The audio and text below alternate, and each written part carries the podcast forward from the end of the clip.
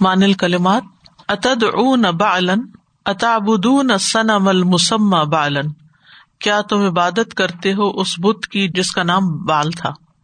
الغابرین الباقی نفل عذاب عذاب میں باقی رہنے والے۔ یعنی جو عذاب میں پیچھے رہ گئے تھے، باقی رہ گئے تھے۔ وقفات تدبریہ۔ Number one. سلام نجزي المحسنين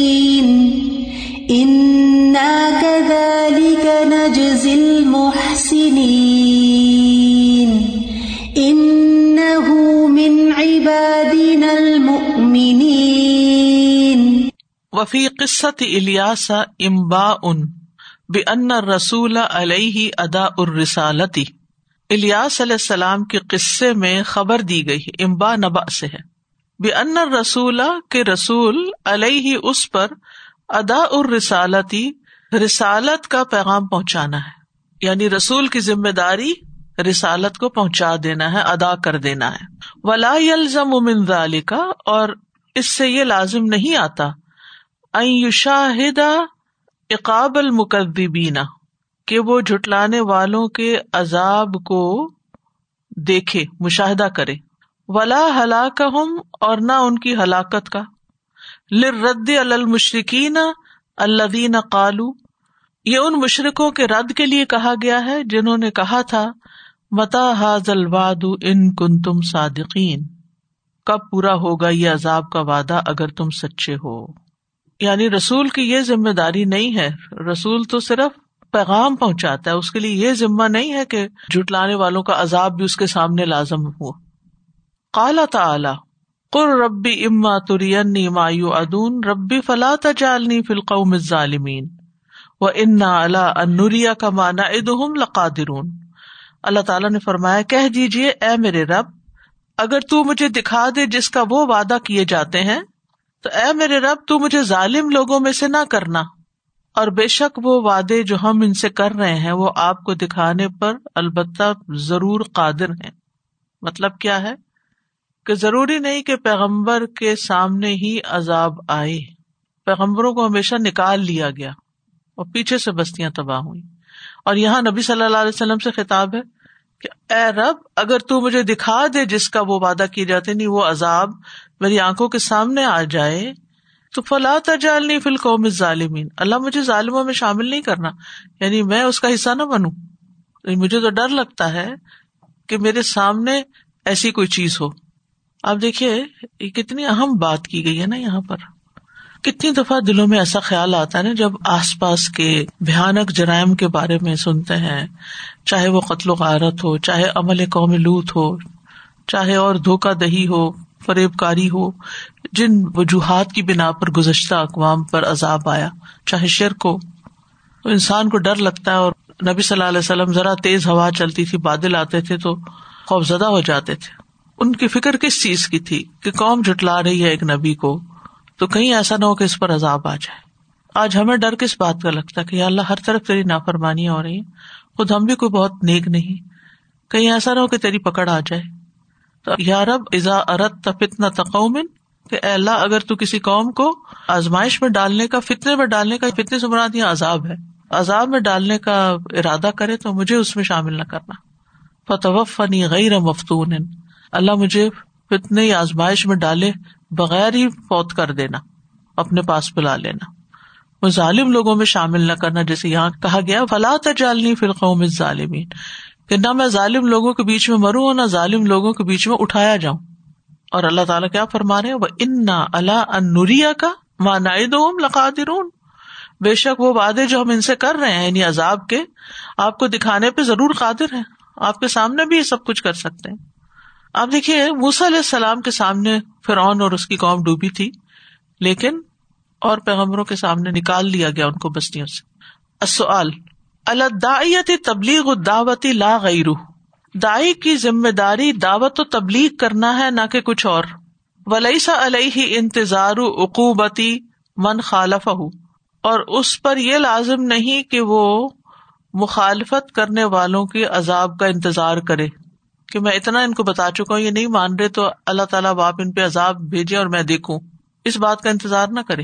بین ظال کا من الآیت الکریمہ اس آیت کریمہ کے اندر سے اس فائدے کو بیان کرے ولا ضم من ظال کا شاہد اقاب المقدبین ولا ہلاک رد المشکین تھوڑا میں سوچتی ہوں اس میں کتنا پاورفل لیسن ہے نا کہ انسان جب کوئی کام کرے تو نتیجے سے بالا ہو کے کام کرے چاہے ادھر یا ادھر جو ریزلٹ ہے وہ ہمارے ہاتھ میں نہیں ہے ایفرٹ ہماری دیکھی جانی اور ہم کبھی نہ یعنی اپنے انعام اور دوسرے کی سزا ان دونوں کا انتظار نہ کرے کام کرتا جائے۔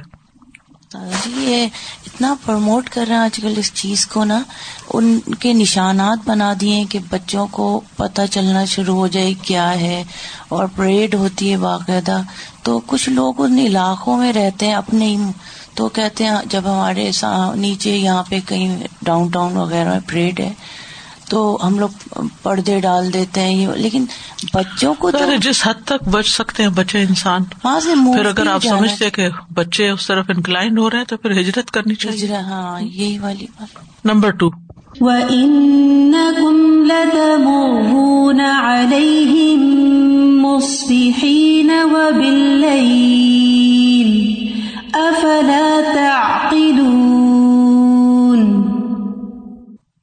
تمرون بن نہاری و علیہم، تم دن رات ان پر سے گزرتے ہو۔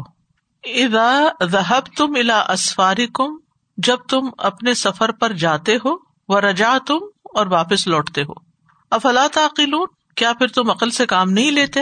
فتح تبرون بہم، کہ تم ان سے عبرت حاصل کرو۔ اصل بقا آثار سابقین اعتباری و تخفیفی سابقہ لوگوں کے آثار کا باقی رہنا عبرت حاصل کرنے کے لیے ہے اور ڈرانے کے لیے ہے۔ بقاؤ آثار سابقین سابقین سے مراد کون ہے؟ پچھلی جو گزر گئی لل اعتبار عبرت کے لیے ہے و تخفیف اور ڈرانے کے لیے۔ ولی سل تسلیتی و ترفی ہی یہ دل کی تسلی اور تفریح کے لیے نہیں ہے۔ بین حاضہ من خلال لایا اس آیت کی روشنی میں اس کا بیان کرے یہ جو اوپر گزری ہے بات۔ کہ تمرون بن نہاری و علیہ اعزاز حب تم اسفار کم و رجا تم افلا تاقن و فتح تبرون بہم العمل بال آیات قل اللہ مہدنی اسرات المستقیم و حدینہ مسرات المستقیم۔ دعا کرے کہ اے اللہ مجھے سیدھے رستے پہ چلا۔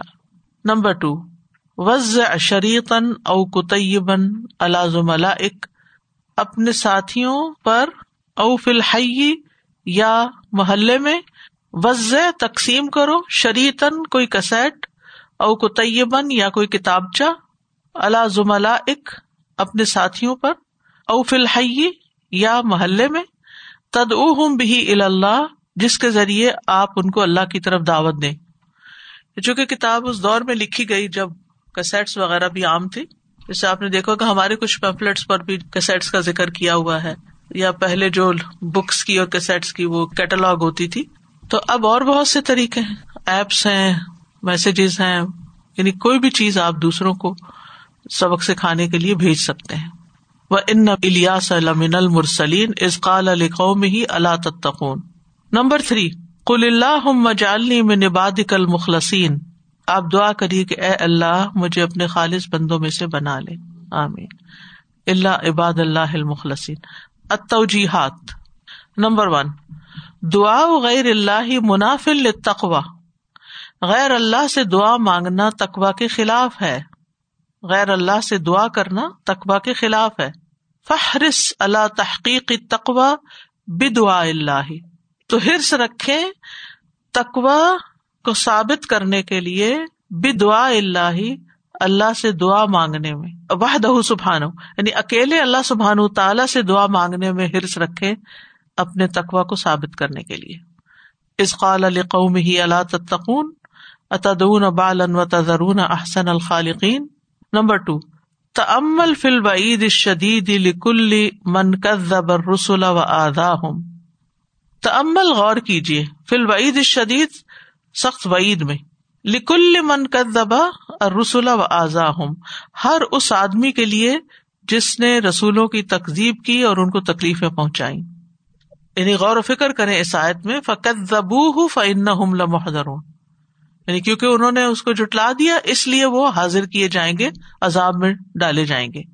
نمبر تھری علم ان العقل سبیہ یقود العبد المؤمن للاعتباری و تفکری فی سنن اللہ تعالی۔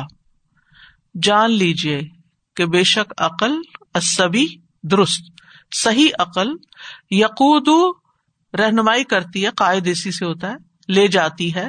العبد المؤمن، مومن بندے کو لل اعتباری عبرت حاصل کرنے کے لیے و تفکری اور غور و فکر کے لیے، فی سنن اللہ تعالی اللہ تعالی کی سنتوں میں۔ یعنی جان لیجیے کہ صحیح عقل مومن بندے کو اللہ کی سنتوں میں، اللہ کے طریقوں میں غور و فکر کرنے کی طرف لے جاتی ہے، عبرت حاصل کرنے کے لیے۔ وہ ان نقم لتمرون علیہ مسبہین و بل افلا تعقلون۔